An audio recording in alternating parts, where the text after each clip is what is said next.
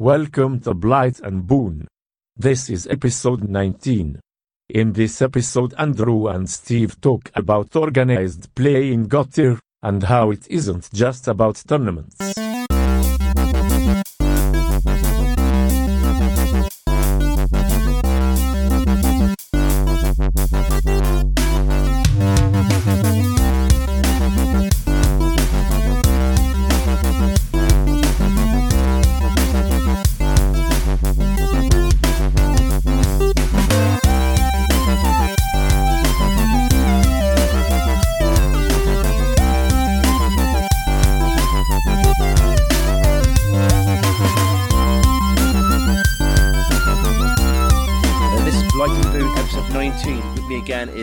Steve. Hello, Steve. Hello, how are you doing? I'm good, thank you. Um, we're going to once again pretend we've just met, even though we talked for half an hour about games and things. Um, now, now it's time for a Godtear chat. Oh, don't don't show them behind the curtain. yeah. Um, so, uh, you are the Bryce of um, Godtear. The, Br- the Bryce of Godtear. Is that my maybe, title? maybe Bryce is the Steve of Ball now. Discuss. I mean, I don't think we could get to this consensus without you know a few more data points. angering Bryce as well. Careful what you do there. Um, so released, release. Uh, when did it release? About a month ago now, I think it was. No less than that. About three weeks ago uh, was the um, the organised play kit for um, Godtear. Um, well, first off, was it really three weeks ago? It doesn't feel I like can't remember. I mean, December's been really busy for me, and I'm sure for some reason for you as well. Um, No, not at all. Not so I can't even remember anymore. It hap- no, no, less than that because I think it dropped. Um, dro- um, it God dropped- tier dropped on the sixth. I think it dropped yes, yeah, it dropped the same day as uh, retail release. so like two weeks ago, right? Mm. Um, yes, yeah. is it an organised play kit, Steve? well, it depends what you're referring to. First of all, Steve, tell me and the audience what is organised play. So, organized play. Why, why am I about it? So, organized play is essentially um, encompasses a lot of different things, and it is literally kind of what it says. It's you know playing games in an organized fashion, and that can be in a variety of different formats. So, for example, a tournament is organized play, a campaign is organized play, a league, for example, is organized play.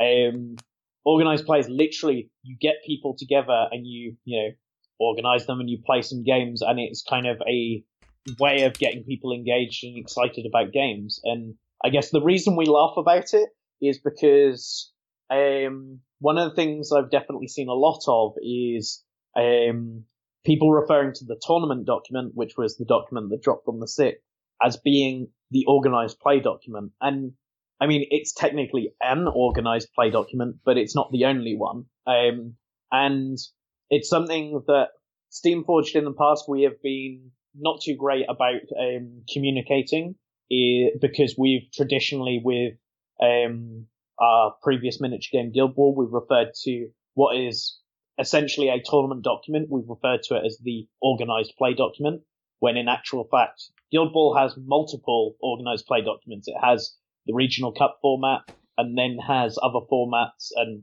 I can't remember offhand even what that document is called, but it has, you know, things like the fun formats like dodgeball, believe doubles is in there and so on. So it's one of those where um, we're trying to, particularly with a game like Godtear, where we're offering different forms of organized play. Organized play is not just tournaments; it's tournaments and campaigns essentially with God Tier, and you know um, things like launch events and so on. So it's one of those when people say, "Oh, um, the organized play document dropped," it's like. No, the tournament document dropped, which is an organized play document. So take this as you, will. Whenever you mention uh, organised play and refer to it as just tournament, Steve dies a little bit inside. Now, whether you want to, whether community you want to do that or not, Steve, that's entirely up to you. I'm not saying you should do it or shouldn't do it. I, leave that I was in going to say you're not you're not saying you should do it, but equally you're not saying you. yeah, I think it's up for the community to decide that. yeah. How much do you want to hurt Steve? The question. um. So yeah. So I think for for Godtear, that's um that's pretty important to remember because Godtear I think has deliberately gone for a lighter approach the yes. Sure. I mean, even just mechanically, but also just in terms of that, his outlook. Yeah, yeah. Uh, you know, having a campaign system uh, straight off the boot, um, whilst uh, Ball had one uh, a couple of years after it got released, and and mm. so on. Um, it's deliberately aimed towards a sort of crowd that doesn't necessarily want to go to tournaments and smash each other. Yeah, and it's it's one of those where um, it's kind of two different things essentially. Is you've got this campaign play that will appeal to some people, and then you've got tournament play that will appeal to others. And you know, it'll it'll be interesting to see, you know, where um, people's interest lies and what they enjoy playing. And like I saw a poll recently where um, I think it was over 100 people kind of polled, and um, 70% of people were excited about campaigns. Um, and that's really cool to hear because that's something, you know, that is different about Godtear compared to Guild Ball is yes, um, Guild Ball has had the big league campaign system, but it's kind of felt like the big league never really took off. Like we and some of that is you know on us as Steamforge as a company because we've always kind of pushed Guild Ball as this tournament you know focused game. Um, but likewise, if the demand for it was higher, yeah, exactly, and it's one of those where um, it's kind of important for us to, you know, stress that there are kind of two options and, um, yeah, try both out. Some will appeal to some people. You know, some people want to play campaigns. Some people will want to play tournaments. Shall we go through the um, different sort of systems then? Um, I mean, we yeah. mentioned campaign briefly, didn't we, before? But yes, I can't actually remember what we talked about fully, so let's do it again anyway. I mean, more content. yeah, I mean, we're there, there's there's now two uh, two podcasts for God now, so I mean, I guess we can get dropped down to second past already. Um, so, um, do you want to sort of go through in sort of broad strokes the sort of campaign idea? Yeah, sure. So, I guess the main thing with the campaign system, and it's um, something that we are trying, and we're curious to see kind of what feedback is like, is with the campaign system, we've kind of gone for this um, one of the main ways to play a campaign is as a single day event, as a series of you know four linked games where you're um, you will play games at a location. There'll be special rules that change the game of God tier um, just while you're at that location and during that um, that game, um, and to make you think differently about the game. And then each uh, after each game, you'll earn Godtears that you will then use to upgrade your characters. Now, each champion in the game has two skill trees. Um, uh, they're each on the side of a card, and you will choose which skill tree you're going to use each time you play a campaign. So, you know, you have two options with each character, so there's um, some replayability there. And then additionally, when you play a campaign, you won't be on the same location every time, and you'll see different special rules. So um, there's kind of a reasonable amount of replayability there. Um, so you've got this option of getting this kind of narrative more like, I guess, um, progression focused gameplay there with the, these few kind of more unusual uh, options in the special rules. Um, as kind of a different thing to, you know, your standard play essentially. Um, so yeah. My particular favourite um, upgrade is the one that gives Rangosh basically his ultimate skill as an action. yeah, it Move was one of and hurt someone. yeah. It's one of those where like uh, designing those uh, cards were very interesting, and one of the balance. well, one of the things that was really interesting about like playing the the campaign and testing the campaign was the analogy I would always use, um, and this is uh, definitely a video game analogy, is um, if regular Godtear is like 100 CC on Mario Kart, like the campaign um, and the abilities you get in that feels like 200 CC. It's you know faster. There's a lot more you know uh, crazy stuff going on, and um, and there are just also some abilities that um, are you know just change games dramatically. Um, some of them are more subtle. Like I think the the an example I always use is the I think it's on Grimgut of Life where um, he gets the option to use New Spew as a bonus action. That's not and, that's not okay. and it's one of those, you know, it's a simple little line of text added to this ability. Well, everything, it, everything in a card is a line of text, Steve. cards work.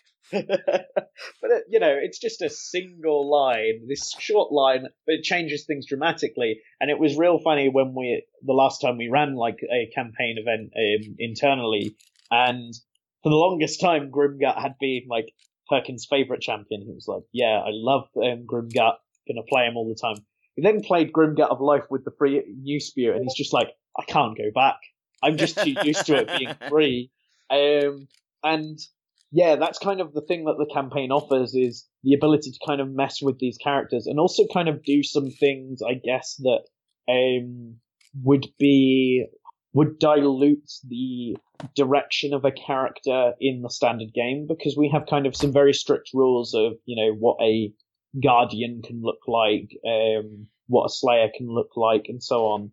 And we want to keep those because it's important in the standard game that um, you don't end up with a you know slayer that looks like a guardian and things like that, or doesn't or doesn't take some of the things that are uniquely guardian things and put them on a slayer because otherwise what's the point of having different classes really?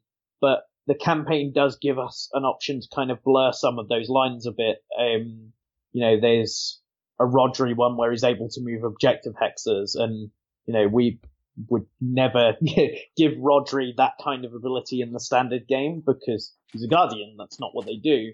Um, but it's a fun thing to have in a campaign. Is it also kind of a story thing of you know, oh my Rhodri had kind of this shaper tendency in this campaign. That's kind of interesting and unusual. So basically, you can sort of go YOLO and just, just do stuff. I mean, when you, when you boil it down to that, you you make the the camera is like, oh yeah, we'll just stick anything on there, which is totally not the case. um, You're welcome, Steve. um, yeah, so that's the campaign. I mean, um, I guess you probably can't say or don't even know yet what your plans are in the future for that system. Um, so I can talk a very little bit about it. So I guess the first thing I can really say is, and some people may have realised this already, um, uh, is so AdeptiCon, which is end of March, we are going to be previewing the next campaign. Um, so um, with the next campaign, the Eternal Glade campaign, um, is going to be previewed at that event, and there's going to be people's first chance to kind of come along and see that. And we kind of just want people to come along and you know try this new um, version of the campaign out. I mean, you're going to have to you have to produce effectively two new cards per champion per campaign. I, so hmm, I'm not going to answer that. Um, because that's, that's going to be an issue when you get more champions. well, and that is the thing is obviously we now know that there are going to be, you know, unsurprisingly more champions, and they will get campaign cards and so on. Um, so you know, we Keera, for example, will have two campaign card sides. Um, however, with the kind of Eternal Glade campaign that we'll be previewing, is that's going to be kind of um, that event is going to be focused around um, the other stuff in the campaign. So um, new scenario stuff essentially, and new locations. New and there's cards. Yes.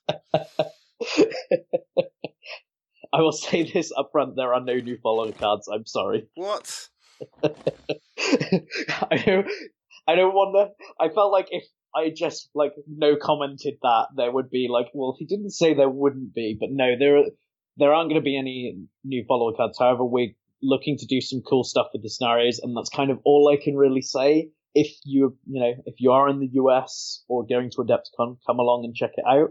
Um, because yeah, we want your feedback because yeah, we want to see what people like, what people don't like. Because yeah, it similar to Guild Ball, it's a game that you know we want people's feedback and because with that we can make things better. Essentially, I guess it's easy for me, easy for me to say, seeing I've been sort of talking about the game for quite a while now. But certainly, Steamforged are incredibly receptive to feedback about Godtear. You know, the game's changed a hell of a lot. Yes, yeah, um, yeah. Like I, I think back to you know the very first early access version and to where we've come to now, and yeah, it's still broadly the same game, but a lot of the detail has changed, and that wouldn't have happened without early access. Yeah, yeah, for sure. Um, so that's that. So I guess now onto the sort of the the sort of the tournament document. Tournament, not not the organised play part. No, no, the tournament part. Tournament document. Yeah. So I think first of all, it's a lot more cut down than the Guild Ball one. There's no there's no sort of chess clocks in there, is there? Or yeah, I mean, so in terms of our general approach for this tournament document, is um, the game of Godtear is still super new, and it's one of those where it's very weird with how Godtear has been in open development for a long time. It's very easy to forget that, and also I think there are a lot of people who've got their Kickstarters now, have got lots of stuff, and are um, are forgetting that the game is still super new. Um, and as a result, we wanted to kind of try and avoid having a tournament document that was that complicated, at least in our first iteration. Because I guess that's the other thing is that similar to how the campaign will evolve and change, there is, it's highly likely the tournament document will evolve and change. And I mean, we will come onto it later, but we've already acknowledged one way that the game, the tournament uh, pack will change with um, the rotation.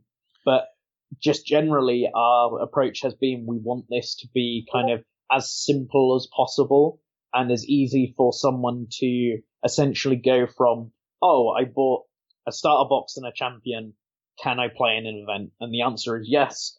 And then the next question is, so what can I play in that event? And it's like, well, you can play this. You can play three models. What else do I need to know? Not a whole lot else really. You can just, you know, I guess turn up at your things like picking bands and things aren't good because ultimately, if you want a person to buy effectively three champions and they turn up, well, they can't do that, can they? Otherwise, they haven't. the, the the barrier for entry is very very low, isn't it? I guess that. Yeah, and that's the main thing is we want to keep the barrier of entry quite low. Um, and this also kind of ties into um, what I mentioned earlier as kind of the roster thing. So um, one of the things with and it's something that we've talked about for kind of a long time. Um, Mat Hart specifically has mentioned the idea of a rotation. Now, rotation we kind of touched on. We put out a blog when the um, tournament document dropped, um, talking a little bit about it. So at the moment, there are eight champions that are listed in that document. And those of you who, you know, were very quickly able to connect the dots will notice that those are all the champions that are currently at retail. and people who've got Kickstarter champions can't be having advantage to everybody else, isn't it? Well, yes, there's that, and also it's a case of that we, you know, there's ultimately when you run a tournament, you can, you know, the tournament organizer can make the decision of uh, whether they want to allow Kickstarter stuff. But as kind of our default setting, we wanted to make sure that you know everyone was on an even playing field. Now, as more of these champions go to retail, that list will get bigger. And this is kind of where rotation comes in is that we're not sure exactly when we are going to be rotating champions. And for those who aren't familiar, the idea of rotation is that there will be points um, in time where during um, you know a tournament like season or like a period of time, there will be certain uh, champions that are perhaps not on that list of playable champions. So, you know, maybe, um, I don't know, Rangosh is being played a lot, or we, um, we want to see some other slayers, so we decide, oh, for this, you know, next three months or however long we decide, Rangosh is not going to be playable in tournaments. And this is one of those things where it kind of comes into the accessibility thing is it also potentially makes players aware of, you know, what they are potentially going to see at um, a, a event, but also means that the game has some way of not getting, you know, hugely bloated and out of control because, um, you know, as new releases come out, that champion pool will get bigger and bigger. And, um, that means there'll be more and more options. And I think everyone has kind of had that experience of where, you know, they turn up to a game that, you know, isn't starting out, it's established and there's this whole like history of releases and things and it's hard to keep up. Um, and rotation helps us do that. And it's one of those where, like I said, we don't know exactly when we are going to start rotating things out. Um, and when we start playing around with that, we wanted to kind of seed the idea early because, you know, we don't want to be in the situation where we hadn't mentioned rotation at all. And then all of a sudden we go, oh, by the way, you can't play this character now in the, for this period of time. Yeah, I don't think um, a lot of games could do with it. Like I think Guild Ball could in some ways, but I think it's too late in a game's lifespan. I think you have to have it very early on and go look. Yeah, and that, even and even, not, even not now, but will be like this time or whatever. Yeah, and that's the thing as well is that um, you it's a very difficult thing to implement once a game is established. Is um, implementing it in something like Guild Ball would be very difficult because you've kind of solved the game on the basis that um, that won't be a thing, and then you introduce it, which you're kind of you know pulling the rug from out underneath people. Where by being upfront about this early, we can say you know this is something that is happening now. The other thing, and this kind of ties into the two forms of organized play, is that even if a champion is temporarily out of the rotation um, on the tournament uh, document, is it will still be playable in campaign. Um, with campaigns, they're focused not being like competitive. It's you know you turn up, you play. It's more of an experience focused thing rather than competition focused um, uh, organized play. You'll always be able to play those characters there, and obviously you'll always be able to play them in casual play as well. So it's one of those where it just gives us the option um, to do it when we need to. And yeah, we're kind of waiting and seeing for how big that's that's going to be and when that's going to happen. Because um, we're not 100% sure, and part of it is also going to be kind of community feedback. Is you know we're at 15 champions at the moment. It's like how many more can we have before it becomes a problem? I really don't know. It might be you know it might be double that. I don't know. yeah, I mean, also you could go different directions with it. I mean, not saying you're going to do this, but I mean, you could even base it upon upon narrative, couldn't you? If you end up having ongoing storylines and things. Yeah, yeah. In the past, people have done, done Guild Ball events where you can only play characters who actually were alive and around. Yes, yeah. I'm not sure yeah. whether God is going to go that direction or not. Um, because not sure much, there's not much out yet in terms of story for, for God mm-hmm. Yeah. Um, I'm not sure whether that's anything you want to pursue or not. I mean, um, do you know anything about any, any sort of storyline for, for, for Godtear, or is it being delivered delivered quite light on that for now? Um, so in terms of kind of the obviously the uh, core rules have the very limited amount of story, and there's only the bit at the front which is kind of the world setting. And um, I've been asked about this a little bit, and the main thing really in terms of that core rule book um, is that we wanted this kind of very light rule book and um, in a lot of miniatures games, you get that kind of, you know, big weighty tone where, you know, the rules are actually like 10% of it and the rest of it is all in background, which, you know, a lot of people love. But rulebooks like that tend to not be, um, easy to reference because, you know, they're big things that you have to take around to, you know, your, your gaming clubs or your gaming store and so on. Um, and so that was kind of the reason for wanting to do that there there is background for Godtear, um, and we kind of have some ideas of where we're going with that. Um, it's one of those where it's kind of deciding the best way to deploy it, and in some ways, the campaigns are kind of a way to do that. Is that the campaign cards that determine, you know, the locations you play at have some story on them, and they will be tied to locations. So there will be kind of some story and I guess world building as a result of that. Um, like like I mentioned with the Adepticon campaign being, well, the c- campaign we're previewing at Adepticon is the Eternal Glade, which is the name of, you know, one of our starter sets. So you're going to learn a bit more about the Eternal Glade and so on and things that are going on there. Um, so it's one of those where it's definitely a different approach, but there is background there. We just, um, we've got the campaign as one way of kind of deploying some of it more world based, I guess, story character based story at this moment in time when we haven't really decided how we're best going to deploy that. I guess we're still forgetting the game is only sort of technically two weeks old. yeah, and that's the other thing as well. That's um, it's just just a general thing, um, and part of it is how long you know Godtear has been in the public eye. It is it's very easy to forget how long how new the game is because people have been aware of it, particularly fans of Steamforged have been aware of it. You know, we demoed it at the uh, last SteamCon, for example. I did both at SteamCon US and UK. I demoed pretty much my whole time was demoing God tier. So it's been around in Steamforged fans' eye. first show in the, the preview was the, the, the um, SteamCon behind before that.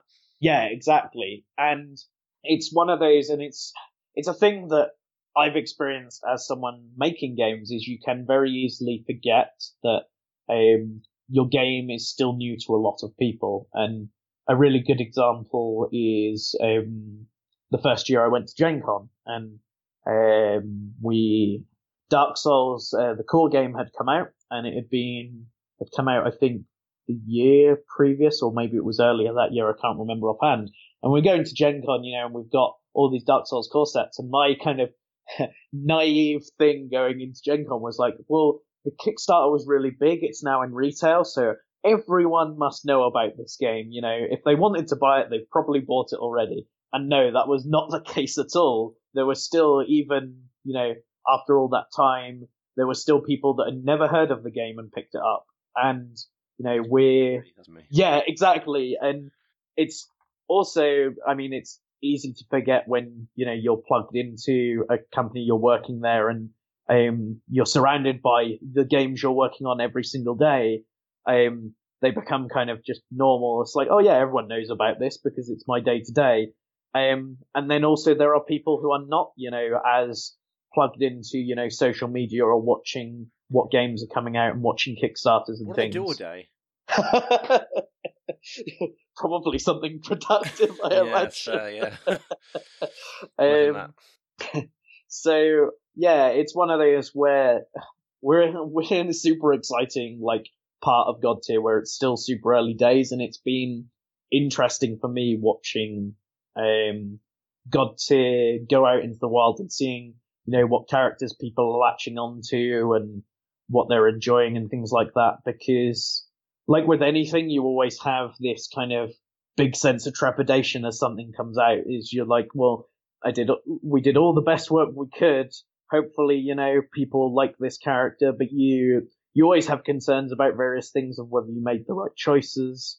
Um, and yeah, we're still early days, and it's not surprising to me that there are certain champions that people are immediately latching onto. People like Titus, where they're going. You say that, but yeah. people, some people are saying that Blackjaw's better than Titus because they're wrong. um, yeah. um, so yeah, there are certain characters, the more direct ones, that they're kind of latching onto immediately, and that doesn't surprise me because they are just more direct and you know more immediate to get results on. And I'm already seeing people are talking about, say, Morrigan and um, struggling to kind of understand her and get her to work. And that doesn't surprise me because it's still early days. Um, and there's still, you know, a lot to find out about the game. Um, even from my perspective, where I've done so many demos of the 2v2, like the Nia Morrigan versus like Titus Finvar, is there was still for a very long time of where I would demo that, and if someone there was just one person, I would play Nia Morrigan, and there were you know multiple games, and for a long period of time where I was still learning things about how to play that composition, um, from doing those demos and things I could do. And now I'm kind of at the point where I'm like, yeah, if I played that composition, I'd know exactly what to do. I kind of know some of the tips and tricks essentially that um, you know, are not as obvious on your first go through. Yeah, there's been less noise about some champions, like uh, there's been much noise about Shale, but then again, I guess he's not actually out yet retail wise, is he? Um, yeah, and that that's another that's another thing is that as stuff filters into retail, that will have an impact as well. Yeah. Um, Shale is definitely one of those. Um, my younger brother uh, plays the game, and he's recently finished his uh, paint job on Shale and Landslide, so he's been looking for every excuse to play uh, that champion. And yeah, it's one of those where I'm like, yeah, when Shale and Landslide are played well, they are terrifying. yeah, when the community finally realizes how horrible um, Landslide is. Yes, yeah. Affecting entire unit, no matter how far away from. Yeah, like, yeah. yeah. His, and he can do it, do it in both phases. Um, mm. His ball controllers. yeah, exactly. Um, yeah, we've tangented quite a lot there into just like oh, yeah. the general game, oh, but yeah. but yeah, the to bring it back to the tournament document is the game is still super new, and we wanted to have a tournament document that kind of accommodated that. Um, and that's why we've gone for the blind reveal as an example.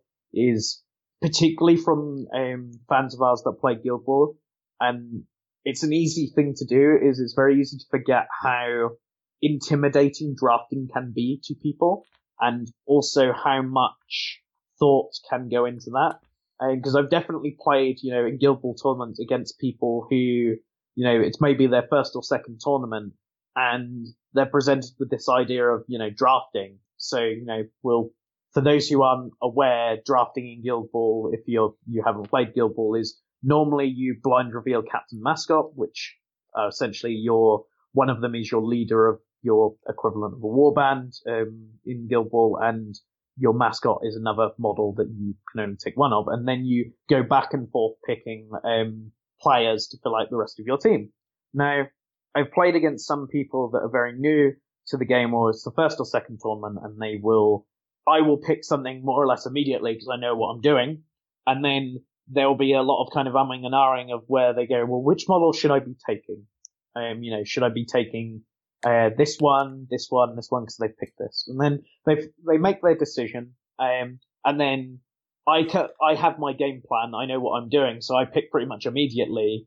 Um, and then, well, it's not even it's not even a cycle out thing. It's just I, you know, I've played a lot of the game, so I know what I'm doing. So I, you know, make my choices quickly, and then, um, they start to look at it and go, well, oh, I really wanted to play this model, um, but they've chosen that model. What does that model do? Like, um, is it worth taking this one now? And like, I think people forget how much they kind of streamline, I guess, the choices in their mind is that there's actually a lot of decision points that go into something like drafting. It's just you're very familiar with it, so you just streamline the process, or you're looking for very like key models um, to influence your drafting choice in something like Guild Ball. And as a result, we didn't really want to go that path with um, God tier, particularly at the beginning. Um, I'm not like ruling out drafting in future at all. It's kind of going to be a wait and see. But for this first iteration, we just wanted people to, you know, get three models down on the table and playing them. Um, and yeah, there will be an element of where people will perhaps go, oh, they've got I've got Mournblade, they've got Lorsan, maybe I don't take Mournblade. Um, so there will be a little bit of that, but I don't think it's going to be as involved as, you know, a back and forth picking and analyzing every micro detail. It's more just pick your three, get them on the table and get playing. Well, OPD's changed quite a lot, and I guess it's only the first one. And also, if there's a lot of demand, like I said before, if there's a lot of demand for that sort of style of hard tournament, I guess you'll you'll do it or maybe yeah. If if people want that sort of thing to be around, someone someone will either make it make it and run it. Mm. And it's it's one of those where like um, it's there's kind of a very weird like back and forth, I guess, relationship with um like creators and fans. Is this this element of where um we you know we want to listen to feedback and so on, but we are still ultimately kind of making the choices as the people creating this game of where we want it to go because, you know, you get feedback from all different areas and, you know, from all different kind of backgrounds and preferences and you can't do everything. Um, and also it's kind of where, where does our vision for the game lie essentially? And, um, I feel like as an example, if we just, um, you know, use targeted Guild Ball players we've got is we would probably just end up with a, you know, fantasy focused, like heavily tournament focused game that essentially cannibalizes Guild Ball in a lot of ways.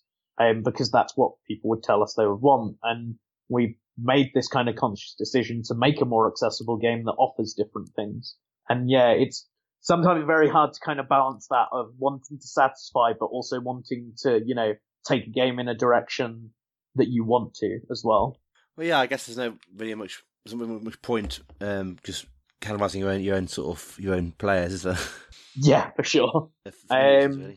Yeah, um, and it's another thing where like chess clocks comes into that. Is chess clocks are a really normal thing in um, Guild Ball, and it's where rather than having a round timer, you just have a chess clock where both players get a set amount of time and you flip the clock back and forth and um, to keep people on time. And it's one of those where there is definitely like there are definitely games that embrace chess clocks, Guild Ball being a really good example, and there are other ones like Warmachine as an example. But then there are other games that really do not embrace chess clocks and do not find them kind of very polarizing within their community.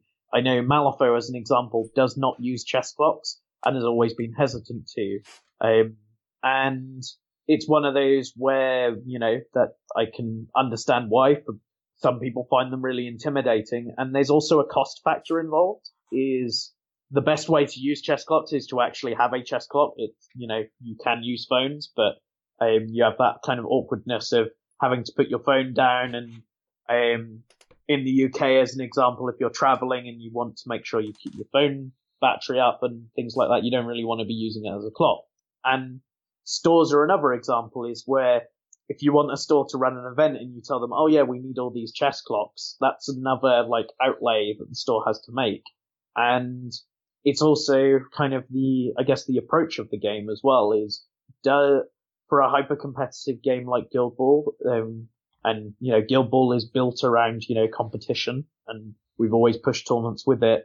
Um, that makes a whole lot of sense because that's what it's aiming for. Where with God tier, you know, it's, it's made to be a bit more, you know, casual focused and not as, um, you know, uh, competitive tournament focus. And, you know, there are games like X-Wing is a really good example where that gets played an awful lot in tournaments and does not use chess clocks. And I think that's, there are many things that make X-Wing successful, but I think one of the things that also helps is that you don't have to use chess clocks in events.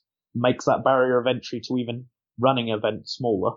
Yeah, um, they can they can be quite scary if you knew.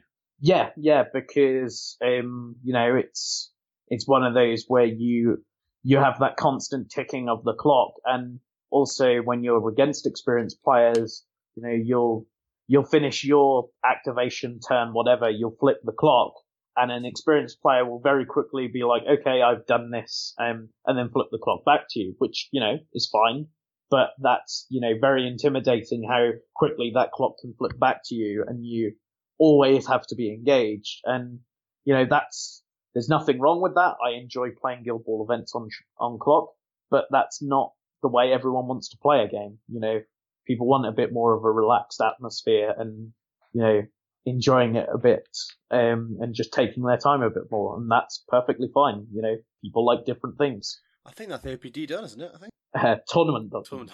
um, I'm trying to think. Uh, yeah, I think that kind of covers everything. Like, I guess the main thing I would really say is that the the the rotation list will change. There'll be stuff added as stuff comes to retail, and yeah, it's new player focused, just to try and get people, you know, in and experiencing it and trying new things. Uh, brilliant. Um, thanks a lot. And remember, um, don't call it the OPD to Steve because he'll get upset. I will correct. Remember you. that. Whenever you see him, don't call it that. I, I should basically get a t shirt made up that I wear to events like Steamforge tournament document, not OPD document. yeah. Okay. Um, thank you very much. Say bye. Bye. I'll say bye.